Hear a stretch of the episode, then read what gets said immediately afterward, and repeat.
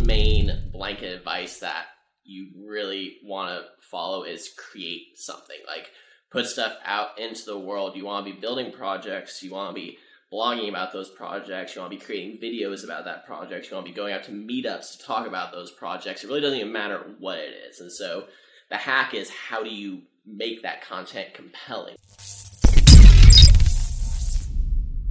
Hello, everyone. I am Ishan Anand, head of product at Layer Zero. I'm Mark Brocato, VP of Engineering at Layer Zero. And welcome to JavaScript Jam. On today's episode, we have uh, Anthony, who's a developer advocate at StepZen and a core team member and developer advocate at Redwood.js. Redwood.js is uh, one of the leading contender JavaScript frameworks to you know take the crown of Ruby on Rails. Uh, so really excited to have him here and hear more about Redwood.js. Welcome, Anthony. Hey, thanks so much for having me. Really happy to be here. I just had you two very recently on my own podcast, which is yet to air, but it'll be fun to continue to talk about you know these Jamstack ideas. I know you guys are all very interested already, and you know Redwood I think is really fits into that that whole story. Yeah, it totally does. Before we jump into Redwood, could you just give us some idea about your background and how you got involved with Redwood? Yeah, uh, I love telling my story because I think it's uh, good for people who are maybe in a similar boat in terms of being a career changer or someone who is not from a quote unquote traditional background. Although I'm finding that the more traditional background these days seems to be boot camp people who used to be humanities majors. So I used to be a music teacher, so I have a music education degree and I spent a little time teaching at public schools, and then I ran a performing arts summer camp for about four years. So I got a taste of admin work and event planning and how to, how to run a small business. And throughout all that, I had drifted away from what I really enjoyed, which was like creating. And so I found coding was an interesting niche to get into because it kind of scratch that itch of like wanting to always like have new things to learn and be able to create interesting stuff that you can then share with others. But it was also like a, a hard skill that companies were willing to pay a lot of money for. So I started learning to code probably about three years ago now and hacked at it on my own, trying to learn like Python data science stuff, which was uh, a huge failure. I like barely made any headway at all into that. And at a certain point, reevaluated and went deeper into web and started learning HTML, CSS, JavaScript, and then joined Lambda School, which is a very well known boot camp that just got a huge, huge Series C funding round, I think, not too long ago. And as I was going through that boot camp, I was learning full stack web development. I was learning React and Express and Postgres and at the same time, I was looking at the open source world and what else was available beyond the things I was learning in my boot camp. And I saw Redwood.js. And Redwood.js is a full stack JavaScript framework. It uses GraphQL, but it's really React and Node, basically, and with a Postgres database. So as I was going through my boot camp, I was learning about Redwood. I was listening to podcasts about it, and I just started writing about it. I started blogging and I went through the entire tutorial front to back, and I'm going to do a little demo here that will show a, decent chunk of, of what that is. And then eventually started getting more involved with the team and going to meetings. And then at a certain point, they invited me to be an actual core team member.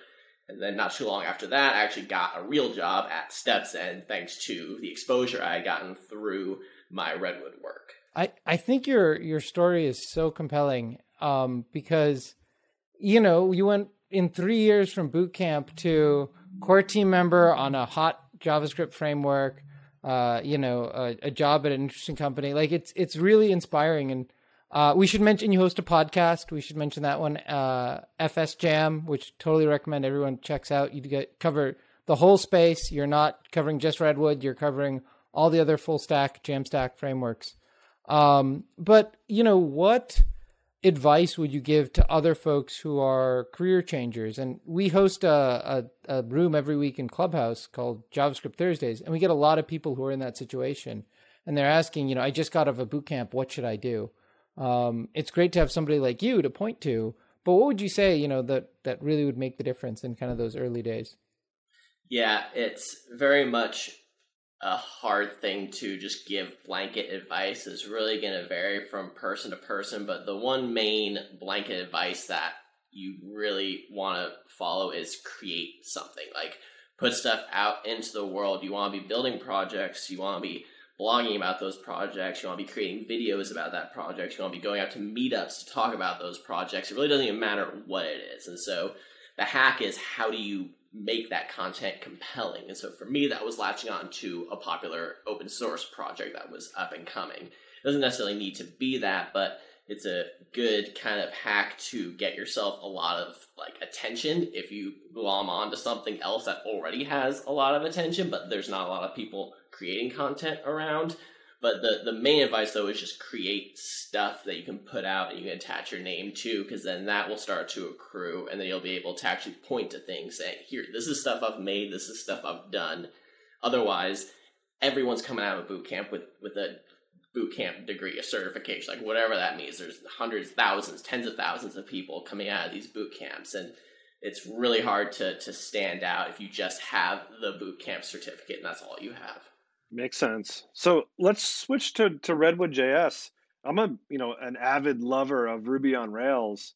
So you know I'm wondering, a just give us a description of what Redwood JS is, and b like how much did Rails influence Redwood JS? Was it the benchmark that the team went after, or was there other frameworks that were more inspirational?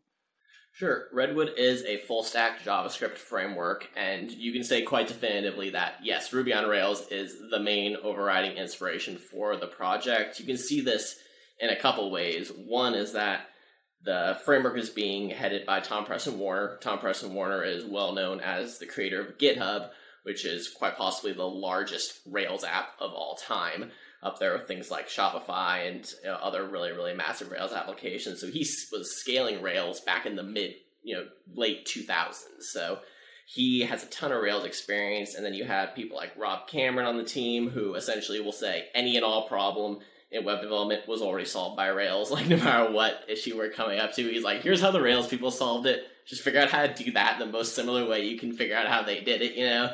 And so that philosophy is is baked into the team. But the real key piece is the ORM layer, I think, because when we talk about what a full stack framework is, that means the front end and the back end.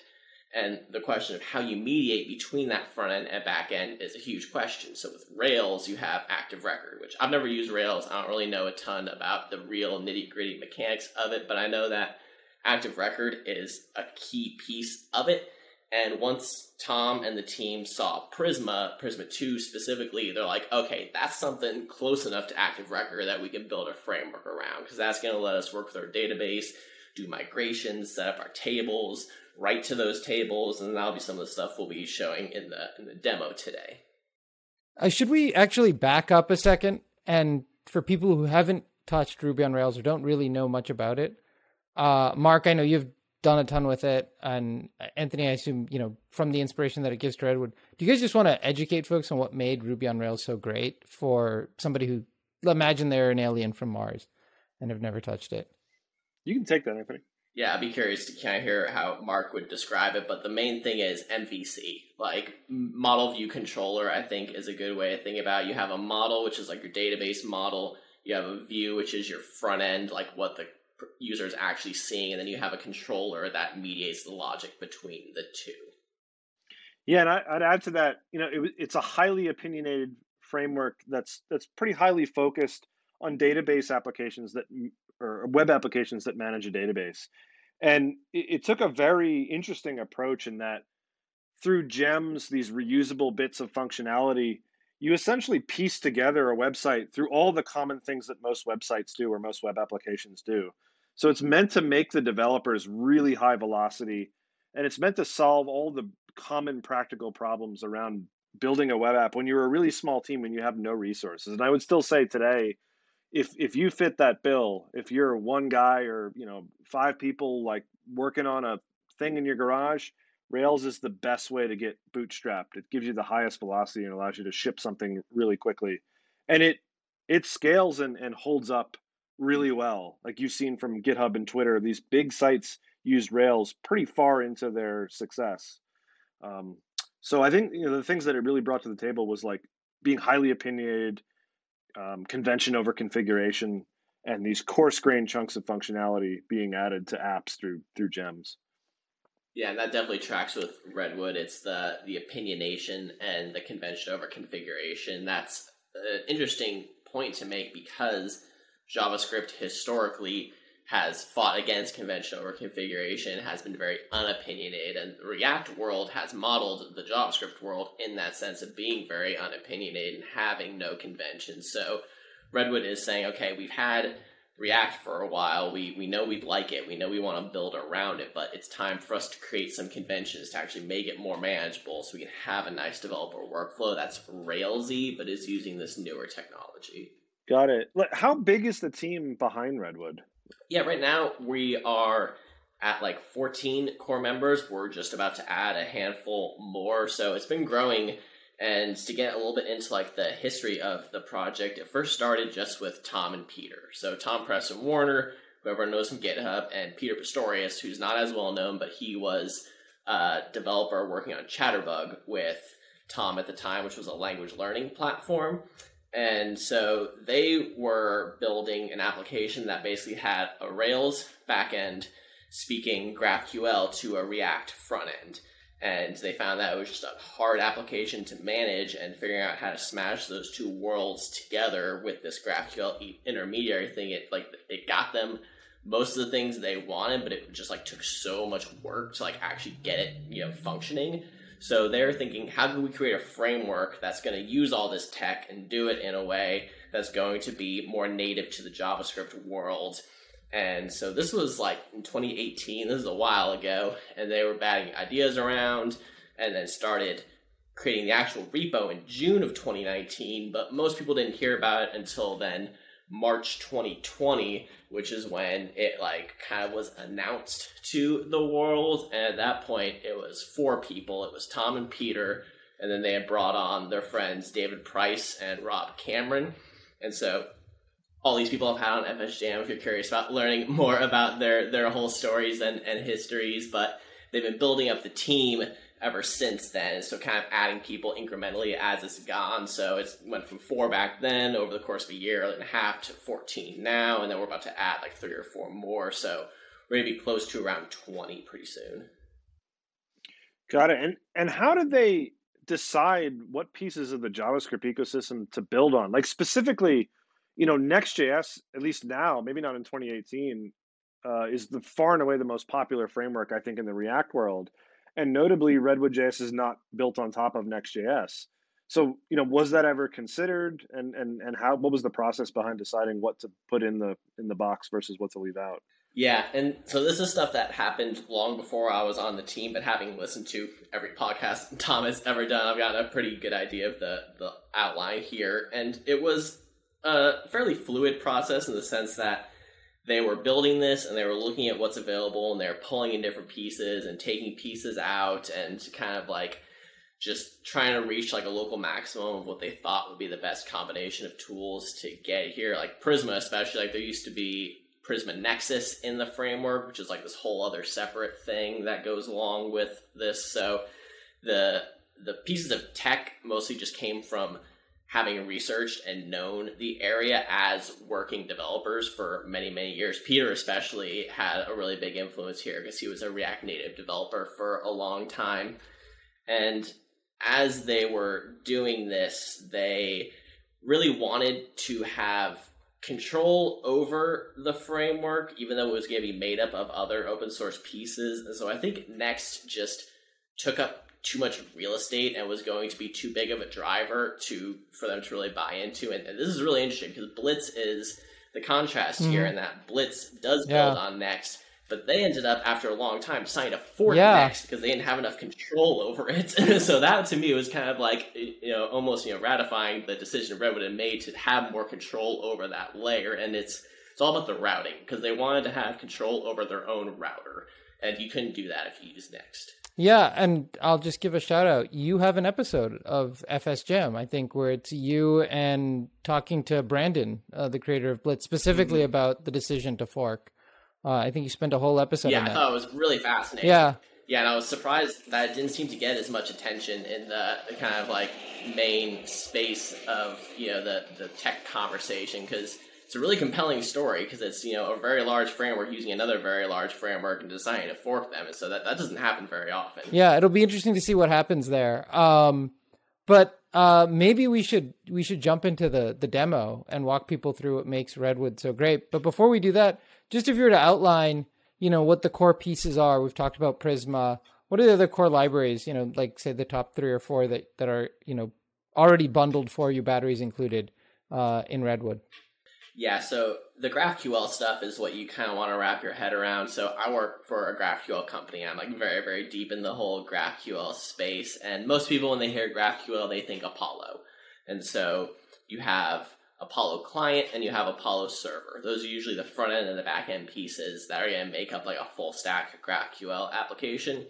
Now, this has gotten much more complicated from when Redwood was created because Apollo client is the default but if you want, you can switch it out for a React query. Apollo server is no longer the default at all, and we've actually chucked it for a brand new server called GraphQL Helix. So this isn't super important if you don't want to like really mm-hmm. dig into the low levels, because part of the benefit of Redwood is that you don't have to think about all these underlying libraries.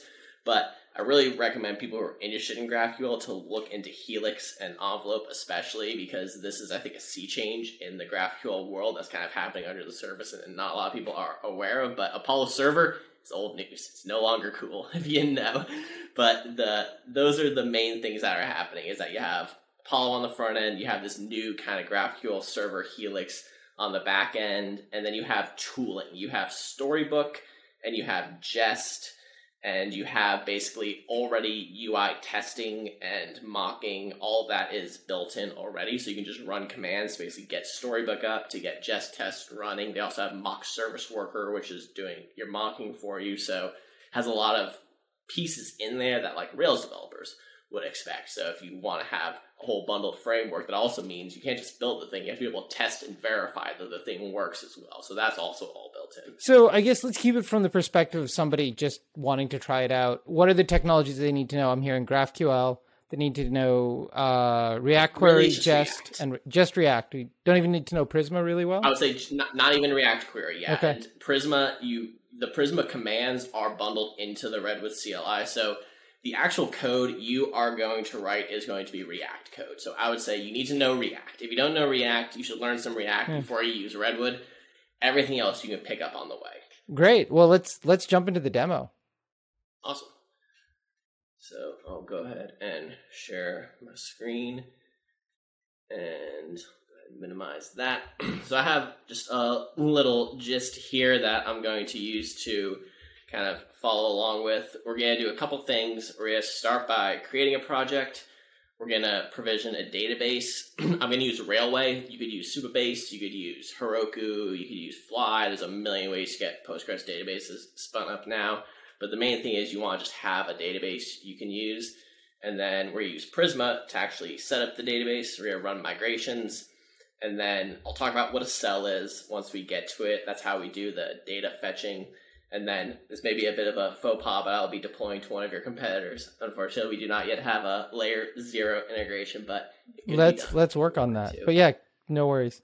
Yeah, yeah. So this first command is going to take a bit of a second. So while that's going, I'm going to kind of show just what what Railway is. So this is going to be how we're going to spin up our database. It's awesome. it's just like a really, really fast, kind of easy way to get a database up and going.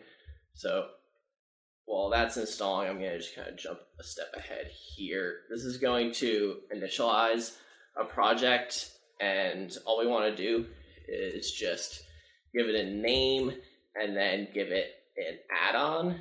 And so the add-on is going to be a Postgres database. So you can do railway add after railway and then it shows you some of the stuff that's available. So this to me is I think of it like kind of a back end like Netlify or Vercel, and that it's just like I want to get something spun up really quickly. I want to have a nice interface to it, and you can do all this with just uh, the Postgres database, which is really really nice.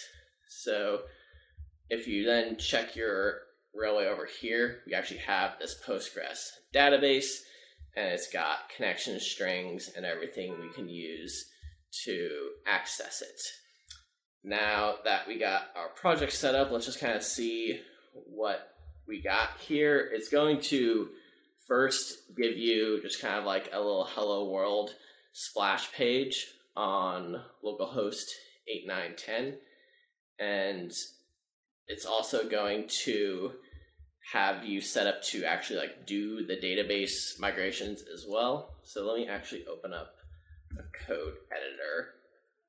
The the main thing you want to know about a Redwood project is that you're going to have a website for your front end and then a uh, API side for your back end. And part of the reason here is because you actually have like server running code, whether that is going to be like a serverless function or a uh, you know Docker container. The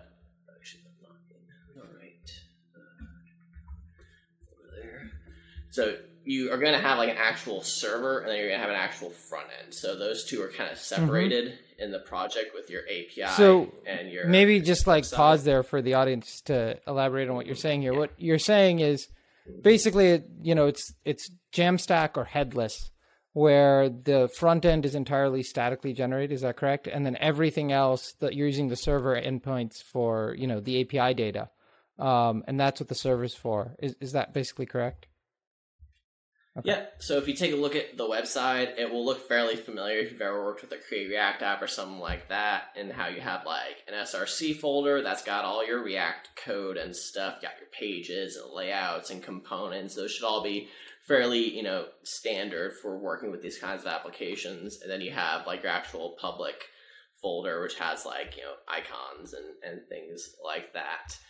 But the easiest thing to kind of first show is just like what a what a page is with Redwood because this is similar to Next. You already have like page stuff built in, and we also have a really nice CLI that lets us generate most of the things we're going to want to generate with the Redwood project. So all the commands start with yarn Redwood, and then we're going to generate. So you can write the word generate or just give the letter G and then you pellet the thing you're going to generate. You can generate almost all the different components of a Redwood app, and right now we're just generating a page, and then we want to have that page be called the home page, and then the path we want to set is going to be just the forward slash. It's just going to be like our home home page. So if you had, you know, ajcwebdev.com forward slash, that would be your your home page here, and then this then was placed in our pages folder in our homepage folder and our homepage right here. And we can just kind of edit this to say, hello, JavaScript jam. And then we save and we automatically see the changes here. So questions so far. So maybe we should tell the audience a little bit of a map of the directory structure. I mean, it's very similar to uh, a lot of other projects, but when you did the generate, for example, you you have two other files. Uh, it looks like Storybook and Jest. Is that correct for for testing?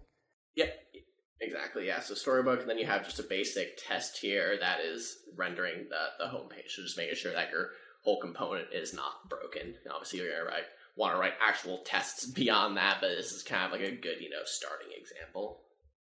And then it also comes with a meta tag too, which is pretty nice. And how would you handle, for example, dynamic routes? So, you know, product slash ID.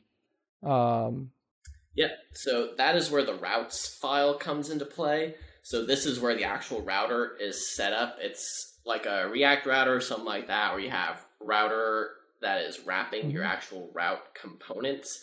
And then so here is where you would actually do all of that kind of stuff. So if you go, we have a, a tutorial that is really, really built out and is how most people learn how to use mm-hmm. Redwood. So like there's a whole section on like routing params and, and how to set that up. And this will be a little outside the scope of, of what I'll be showing, mm-hmm. but we got a whole document here explaining how to do that. Interesting. Okay, so you don't follow, for example, like the the next convention where, you know, it's a special file name uh, and the router just kind of automatically picks it up. It's not necessarily always file based routing. Right. It's declared here in Yep. this routing file. And so it's trying to get the best of both worlds in that it gives you the flexibility of something like a React Mhm. router, but it sets it up for you Got it. also. Ah, yeah. So when you do the generate, it will automatically add it to the routes for you. So it almost So check Yeah. this out. So if we were to create an about Yeah. page instead of a home page, then it's going to create an Got about it. page like that, and then automatically maps the page to the route. okay. Ah, great. And then if we go over here to about, and bam, here, there's your about page. Got it. Okay. And then that gives people the flexibility, but also the ease of use. Uh, it sounds like that makes sense. Yeah, that's the idea. Okay. Um, and then the pages are uh server side rendered, client side rendered. Um, how is yeah. So they are client side rendered by default, but there is a pre-rendering option that will let you actually uh, statically generate pages if you want. Okay. And essentially, all you do is you add this pre-render prop to your route. yeah. So that's for like deciding between which ones you want to be like static versus just client side rendered. We don't yet have like an, an actual SSR solution yet, but it's something that like we get asked about constantly. So it's it will likely be like the first thing we start working on after V1 comes out. Got it. So that pre-rendering is the Jamstack pre-rendering, where it'll pre-render essentially the front of it. But if there's you know a product page for each product, you're basically just pre-rendering the shell, so to speak, rather than each one. Yeah, Okay. exactly. And the, the we- the reason why we haven't really like put a ton of work into that is because they're like there already is a server. like if you just want to like run the server code and like do whatever you want, that's right. You can do that. It's it's there. So that's why we don't really have an SSR convention yet. But there's nothing stopping you from just doing it yourself because there is a server. Got it. Uh, Mark, did you have anything else before we let you keep going on your your demo? No, maybe it's a good segue to the next thing, which is how do we start incorporating data from the database? There we go. So that is going to be the next thing. So this is where we're going to now move into our API folder. And here we have Prisma. And so Prisma is uh, kind of almost like code setup in terms of how you use it because they have their own like schema.prisma file. And what's really cool about this is you get to both specify your database and your model. So we're telling it here that we want Postgres versus like it was SQLite originally. So you can switch between one or the other, although it's not entirely seamless. So I'd recommend just picking a database at, at the beginning and using that one. But as long as you kind of stick with the same one, it's usually fine. And then we set the model here. So we're just going to create a database model, ID, title, body, and create it at. And the way you actually connect it is with a database URL here. And so this is just a command that basically takes your Railway environment database URL and then just like sticks it here into your .env file. And then this will be a database that I'll tear down after this, so no worries on the keys or anything like that. But this is uh, just setting the database URL as an environment variable that is being read in here. And then when we deploy this, this is the only environment variable we need to feed our whatever our Jamstack front end is to get it connected to the back end.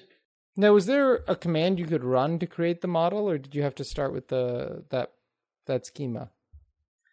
So the yeah, that's basically the the hard part is that you everything is based on the model. So you start by writing the you start by writing the model, and then all the other commands spin out from this. So we're going to run a command that's going to generate an entire admin UI dashboard based on this model specifically. So knowing how to write a Prisma schema is a thing that you kind of have to learn once you want to go beyond what the tutorial gives you. The tutorial starts off with a post mm-hmm. model, you have a user model, you have a contact model, so you have like the kind of base models you need to get most things started up. If you want to just like turn the post to a to do, you can Yep. do that, you know, very easily.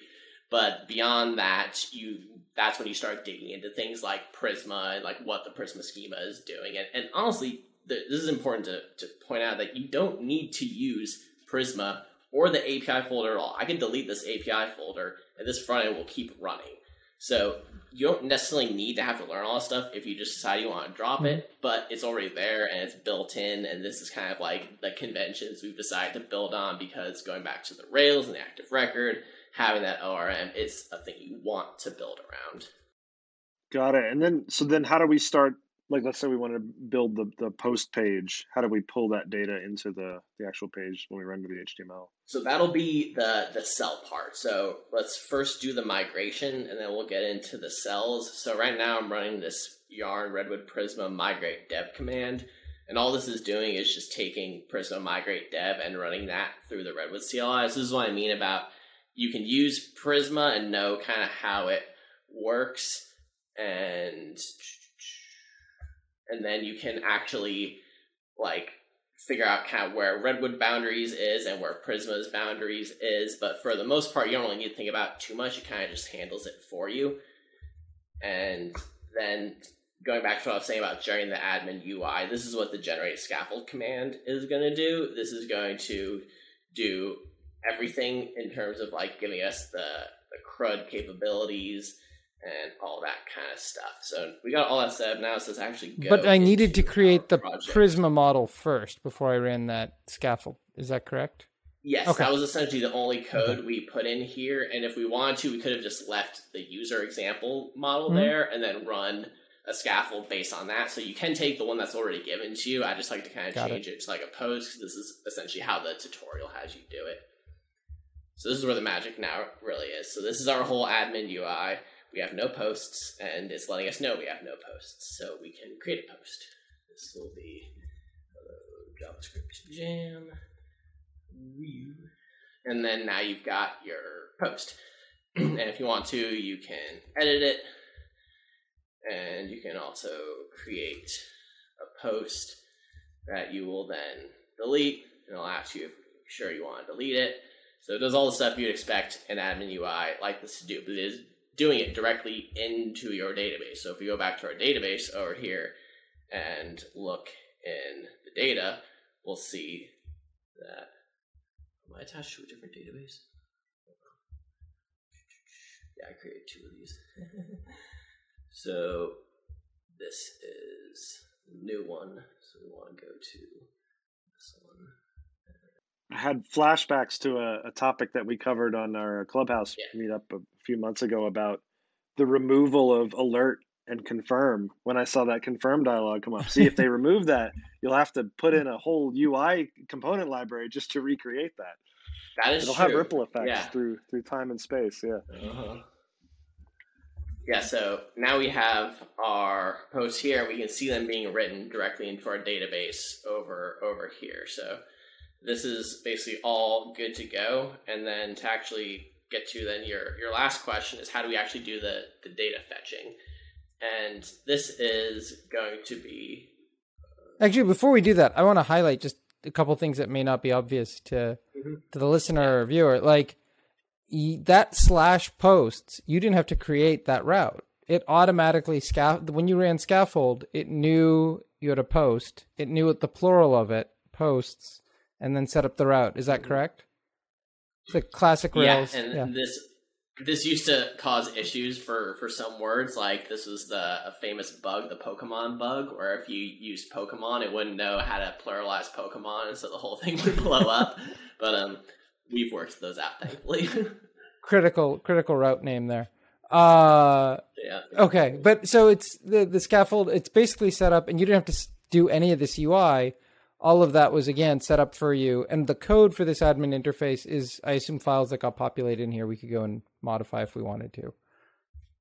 Yeah, if we went back into our components, yep. we now see we have all of these components. We have post, we have post form, we have posts, post cells, and so the the cells part is what we really want to kind of explain. Okay, this is the, the kind of last really important key convention that you need to understand Redwood.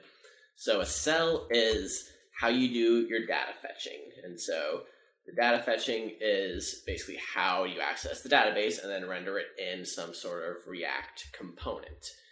And this is where some of the GraphQL stuff starts to come mm-hmm. into play because what we're doing here is we are writing a GraphQL query here right at the top. We're going to do a query called mm-hmm. posts, and then we're going to have multiple states that that our post could be in. So that could be loading if we're waiting for the data to load, empty if there is no data, like when we saw our dashboard had no posts, it gave a different message saying, hey, do you want to create a post? failure if you have an error, and then success when you actually get the data and it works. So if we just import this current cell as it is, we're only going to see the ID because that's all our query is asking for. So let's first look at that. We're going to just import a component and then render the component out here. And then if we go look at our front page, these are now those three posts that we created. We see we're missing ID two because I created a post mm-hmm. and deleted a post. Now, if we then go back to our cell, we can say, okay, I want to see more data though. I want to see the whole post actually, and the title and the body and when it was created. And now we're actually getting all the data there. But then the last thing is like, okay, well, I actually want to make it look nice. I want to make it look at least a little bit like an actual blog post so I can then style it. And so I'm going to write this little success component here that's just going to map over the posts, give me the title and H2, give me the body and a paragraph, and then give me a time and a nice semantic little time tag. And then now that is our posts. So this is the blog. It's, it's now essentially complete. If we wanted to add routing parameters, we could do that. If we wanted to add authentication, we could do that. Those are the next kind of steps in the tutorial. And if you want to create a contact form, you can do that. But um, I'll take just a couple more questions. And the last thing I want to show is how to deploy this. Yeah, I just want to highlight again for the viewer. Basically, you basically specified the query and then you exported some, you know, end state, success, failure and then you handled detecting, you know, where in the life cycle that request was at. In- yeah, and you can see the loading flash just a little bit there when you refresh. Oh yeah, so you you take care of all that for for somebody. They don't have to worry about it. You just yeah. describe in each of those scenarios what happens, and then the framework, like a classic framework, make sure it's wired up appropriately. Uh, so you take that job off the developer, which makes it easier. Yep, exactly what is it like to start to tweak that query? Like if you wanted to limit the output to the top two posts, or if you wanted to filter the post in some way. Yeah, uh, Redwood pagination. We have a cookbook for that. So if you're curious about the kind of the Redwood opinion on pagination, we got that as well. Beyond that, anything you can do in GraphQL, you can do in Redwood because it's just using like a GraphQL client and a GraphQL server. So that kind of just gets into the question then of like if you want to really tweak that query and get into the more nitty gritties, it's like what is your GraphQL level of knowledge, and do you know how to do that within GraphQL? And you can do a lot of things within GraphQL. It's just kind of like digging through their their docs to figure that out. Mm-hmm. Got it. Cool. So now this is going to be our deploy command, yarn, redwood setup deploy, netlify. You could also change this to Vercel or render or the serverless framework. And we're going to have another one for fly.io in the near future. So tons of ways to deploy it. And this will create a netlify.toml that's specifying the build command, the publish directory, and then your functions, because your whole API folder ends up deployed as one giant Lambda function that stitches together your schema, your DB, and your services, and all that, and your services, which I didn't really talk about at all. This is how you're actually talking to your, your database, and we're, we're getting kind of low on time here, so I can't go into that too much, but this is like the controllers in Rails, essentially. So you're deploying, just to be clear for folks, you're deploying the front end and then the serverless code, but the database is still on Railway. Yeah. Correct. Yes, yeah. that is the one thing that makes render a very interesting deploy target because render is the only deploy target we have. And I guess AWS 2 serverless works all in one place in the sense that render can run your front end and your your server code, whether that's serverless functions or an actual server, and then also gives you a Postgres database. So no other service I know of right now is able to do all of that together unless you're also then putting the whole thing in a container in the first place, in which case it makes it a little bit simpler. Okay, so Do you know if there got... are any issues around sorry, go ahead. Yeah, I was gonna say now all we gotta do is create a Git repo and connect to Netlify, and this will take a little bit of time to actually deploy the thing. So um, feel free to keep asking questions while I do this. Yeah. Do you know if, if there are any issues around using serverless functions like running in something like Lambda connecting to a Postgres database. Like one of the things that I've heard is that at scale, uh, all those different functions spinning up create a lot of connections that can overwhelm a mm-hmm. Postgres database. And then there there are workarounds for that, like um, there's RDS proxy uh, in in uh, AWS. But is is that a thing that's mitigated at all by the framework or any of these services like Railway? Yeah, this is yeah, this is uh, you you hit on quite the quite the huge issue actually, which is that uh, for the most part, things like Postgres and serverless functions they don't play well because it like owns a whole connection or it just like isn't really easy to scale across a lot of connections all at once. Now, there are a lot of companies working on this. Like Supabase has PG Bouncer built in now by default, which would be the main thing you want to handle this. Problem is, Prisma doesn't yet work with PG Bouncer, so they're still kind of working through some hmm. issues mm. on that. And this is why we still don't really say Redwood is like 1.0 because it's like a couple like tiny little things here and there that you, you can work around, but it is kind of like a little bit more like time and effort you're gonna have to take to to do it. And you can do it, and you can figure out ways to make all this work. It's just not yet as nice and simple as like everything else I'm showing. Like once you get to scale, there's gonna be some things like that you have to worry about. But this is also why we've made it very easy to just run the thing in a freaking server. like if you just want to run Redwood in a server mm-hmm. instead of a serverless function, like you can do that. There's a lot of ways to do that now. So, and if you're gonna get to the point where you have to like hack your your database so much to get your serverless functions to work with it, then it's just like just bail it and put the thing on a server and it's gonna be fine. Yeah, it's kind of like this is the thing about serverless. About, it's kind of like you know trying to get the wrinkle out of a, a carpet. It's like you push it away and you're like, oh, my serverless can scale now, but it's like no, you've you've just caused it to pop up somewhere else. Um, so definitely worth keeping in mind. Go ahead, Mark. Sorry. Do you know specifically if if RDS proxy is a solution for this? RDS proxy would be the one of the main things you want to look at for this. The problem is we don't have any docs for that yet. Like we don't really have anyone on the team who's like hmm. an RDS proxy expert who's like already taking a Redwood app, connected to RD proxy, maps that whole path for everyone else. So someone just needs to do that at a certain point. Like these are the type of things that I usually kind of pick off over as the months go on. I just like pick some random Redwood topic. Like I, that's why I learned how to deploy to fly and like with a Docker container just like a couple weeks ago. So we'll get there eventually. And if you're determined enough, I'm sure you, and you're someone who knows what these things are and how these things work, you could probably figure it out yourself. But right now, there's not really like a Redwood solution to using RDS proxy. Mark, should we explain what RDS proxy is to, to folks? Yeah, definitely. yeah, uh, it's basically like a connection pool as a service that you can put in front of RDS, which is Amazon's relational database service. Basically, they host Postgres for you. So it you know it limits the amount of connections that need to come into Postgres uh, and essentially solves this problem because you know as your traffic goes up, you can have essentially as many lambdas as you're willing to pay for, uh, and so you can have quite a few connections. So RDS proxy is just a connection pool. So maybe that's a good seg for you know uh, how far are you guys to 1.0? When can folks use this in production? Uh, you know what what's what are some high profile apps uh maybe live today on on redwood? Uh what's you know how long to 1.0 and and what should folks be aware of if they're going to try it and what are some good examples? Yeah definitely. So we have been cranking away at 1.0 for a long time and we're extremely close in that we're just going to be one or two minor releases away from a release candidate so the release candidate will be coming within the next couple months, and then that will be what people will iterate on and test, and then that will be will become 1.0 without any breaking changes from the release candidate to the to the main one, and then the actual 1.0 production will likely be beginning of 2022. But there's a handful of companies already using it in production. Everfund is one of the most well known. This is my co-host on FSJam, Chris's company.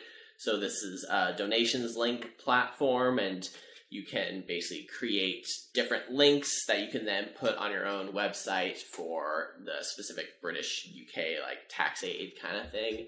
And then User Vitals uh, by Tharshan. This is a tool for getting feedback from users and from people using your product. And so, you know, there's always this problem of people use your thing, it breaks, and then they never use it again. You never find out about it. So, like, how do you actually close that gap in terms of something's wrong? How do you get that information to the teams that can actually fix it and you know make it make it right? So, those are two. There's actually a, a lot more. If you go to the awesome Redwood JS repo, you can find a decent chunk of production Redwood applications here. So tape.sh is another big one. This is a screen recording tool that has a UI and, and a CLI, and then repeater.dev. Both these two are from core team members on the, the Redwood team. This is like a background job processing thing for Jamstack. So, you know, all the things you need to have like a queue or a persistent server running for, because that's the, like the main thing you can't really do with the Jamstack. So it's a solution for that.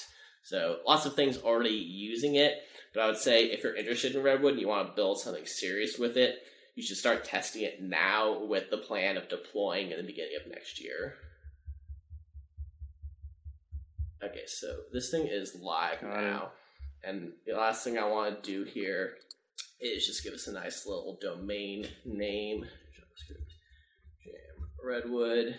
And then if we go to this link, we'll be actually able to see those posts that we created here. Now, the issue here, of course, is that this is just a live database. Anybody can go in and edit and delete and mess with. So I skipped the authentication part of the tutorial, which is very, very important. But this is kind of the end-to-end experience of what's happening here and how to how to do the whole thing. Gotcha. That's an interesting segue. So I assume there's like an authentication module built into Redwood, or is there Do you use a third party thing? How does that choice work? We give you the option to use like seven different third party things, so it's gotten a little bit out of hand how many different mm-hmm. ways you can do auth with Redwood. So if you look at this list, it's the Netlify yeah. widget, Auth0, Azure, Clerk, which most people don't even know about, GoTrue, which is the underlying auth server of the identity widget. Magic Links is a whole different company. You can also do Magic Links with Supabase. You can do it with Ethereum. You can attach to a blockchain. Magic Links is also on a blockchain. You can do it with Firebase. You can do it with nHost, and you can also build your own. Gotcha. Okay, cool. So uh, maybe to to finish out here, there's a few other competitors in this space where they're all upstarts. You know, you have Blitz, you have Bison, and Redwood JS. I think are the three big ones vying for the you know the full stack framework space in JavaScript. What do you know about those others two, Bison and Blitz, and, and how would you compare them to Redwood? Totally. I think I've probably been like the biggest bison advocate there, there probably is. I've been telling people about forever, and almost no one even knows knows what it is. So it's another example of a full stack React framework that uses GraphQL. Now that makes Bison more comparable to Redwood than Blitz because the important thing about Blitz is that it does not use GraphQL. It does not supposedly even have you build an API, period. And this is why it's seen as an even better rapid prototyping tool than Redwood because you can build something even faster because you're not building an API. So that is the one thing that makes it really nice for people who just want to be able to write essentially front end code that like calls functions directly into their database and doesn't deal with this whole GraphQL nonsense. Because as we talked about in the demo, like the GraphQL stuff comes into play as you're writing your queries, as you're setting up your models, all sorts of stuff. But they all are using React and they all are using Prisma. So that's the interesting underlying layer between all of them is that Prisma is a very important key like initiator of this movement because having an ORM that people were finally happy with in JavaScript is what allowed people to build these full stack frameworks. So if you want to look at what's similar between all of them, they all use Prisma, they all use React. Then the differences is some of them use GraphQL, some of them don't. And then there's you know final level questions of how they handle CSS, how are they using React Query or Apollo, and, and those are kind of more nitty gritty questions that are like less important than the, the core thing, which is how do you feel about APIs? That's going to define kind of which one you end up picking. So if you're trying to decide between them, it's do you want to know GraphQL or not? Are there other criteria that are important to no it's do you do you find the concept of creating an api valuable or a time sink mm. it's so it's a it's a philosophical Got question it. how do you feel about the entire concept of apis so if you want to very easily stick another client on top then redwood's going to be nice because you have a graphql api and graphql is set to be decoupled from the front so it's easier to add like a native app or something very easily yeah. Yeah. Exactly. Yeah. But if you don't want to deal with that and you know you want a monolith because you're building a monolith, then build a monolith. so that's when you would use Blitz. Got it. Got it. What about like subscriptions? You know, real time streaming data in in Rails. They added that you know in the last few years, and I know with Apollo client you can have subscriptions to GraphQL queries. Is that provided by Redwood? Yeah. So the subscriptions question is a little complicated just because it's are you implementing that in the front end or the back end or some sort of unified flow between the two of them because you can set up subscriptions with Supabase. But if you're not using Supabase, then you can't use Supabase subscriptions. So then you have to implement mm-hmm. in the actual like GraphQL server that you're that you're building. So you can do that, and then either way, you then have to figure out how the subscriptions are going to get into the the front And So that's another thing that is it's possible people have done it, but there's not really like great docs around it yet. So that's another thing that we're kind of honing as we get to one one oh. We're working very closely with the Guild, which is the group that Uri Goldshtein runs. He's kind of like the guy who originally created Apollo back in the day and now is like left Apollo and is now leading this like decentralized group of GraphQL like consultants that build front end like or build open source projects. It's really really interesting stuff. You should you, you should get them on the podcast. But um, they're helping us a lot with this more nitty gritty like how do you do subscriptions and GraphQL is interesting subscriptions and live queries and this whole like philosophical debate around that. So that's a it's like a deep technical question that like there's a long long redwood issue about if you like are curious about it, but it's kind of niche thing. All all three of these frameworks have you know rails opinions the conventions they keep you on uh, maybe you don't know the answer to this but if you were to break off from the rails and decide you need to go off on your own direction is one of the three easier than the other to to say gives you more of that flexibility to be less opinionated in the using of the framework so if you want to like eject from the effectively yeah yeah think of it like eject yeah mm-hmm.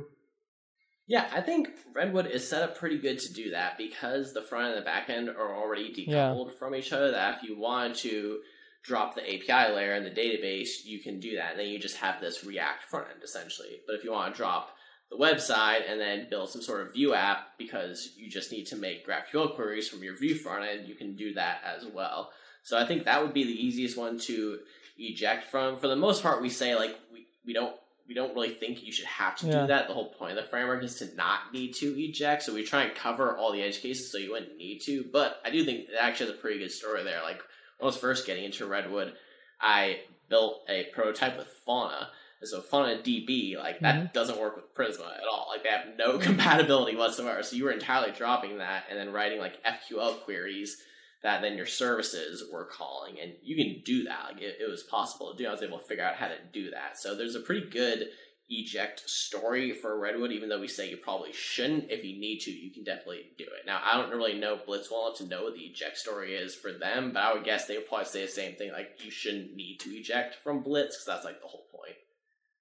It seems like you know from what I've gathered of both frameworks, uh, it's my gut feeling is is that it's, it might be a little easier in Redwood because you've, as you put it, it's everything's already decoupled and it's decoupled according to a, a well known standard. It's probably possible in both, to be fair.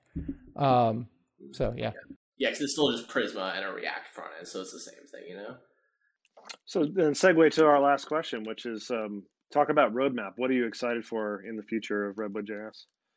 Yeah, I've been really excited for the Docker deploy story. Funny enough, because like I didn't know anything about Docker like two or three months ago, and I've been like slowly learning how it works. Because we've been trying to figure out how to Dockerize Redwood and like give a good like Redwood convention around that. So that's something that I've been like personally involved in getting it deployed to like fly and stuff like that. It's, it's really cool, interesting stuff the everything that happened around just switching out Apollo server for GraphQL Helix was like really fascinating to watch, and that's pretty much over the finish line with this last release. So that's not really like a, a future thing anymore, but that's something that most people still don't really know about, and I think is like really really interesting. But at this point, it's just like polished. We just want to make sure that all the bugs are covered, that all the docs are up to date, and that whatever you want to do, make sure that Windows works correctly. You know, it's more of like now we're kind of like the nitty gritty nuts and bolts, like just make sure it works in like every and all situations. So there's not like cool features coming anymore. But like that, that's not what people want. People don't want more cool features. They want the thing to be V1. You know. Um, well, then to wrap it up, just where should people a go to to get started with Redwood and learn more, and then where should they go online to to find out more and hear more from you? Absolutely. Redwoodjs.com. That's where everything is. From there, you can find links to our Twitter or our Discord or our uh, Discord forum. We have dis- discourse forum. So I, I love the Discord. I hang out there all the time, and I really love the the discourse forum as well. So if you're someone who wants to get involved in an open source project, there's a huge team of people like waiting to, to help you out and kind of give you guidance. So we really recommend anyone who thinks this sounds interesting just hop in and start start building stuff with us. And then myself personally, I am AJC Web Dev at any place, Twitter, dev.to, GitHub, all those areas and I host FS Jam. So fsjam.org is where you can find that podcast, and it should be all the places I reside online. Thank you guys so much for having me. This was really great. I haven't given a Redwood demo in a while. Actually, I used to do these like every week last year when I was doing like meetup talks for Redwood constantly, but it was it was fun to, to get to do one again. Yeah, thank you for coming on. We enjoyed having you, uh, and thank you everyone for tuning in. Uh, we will see you at the next episode.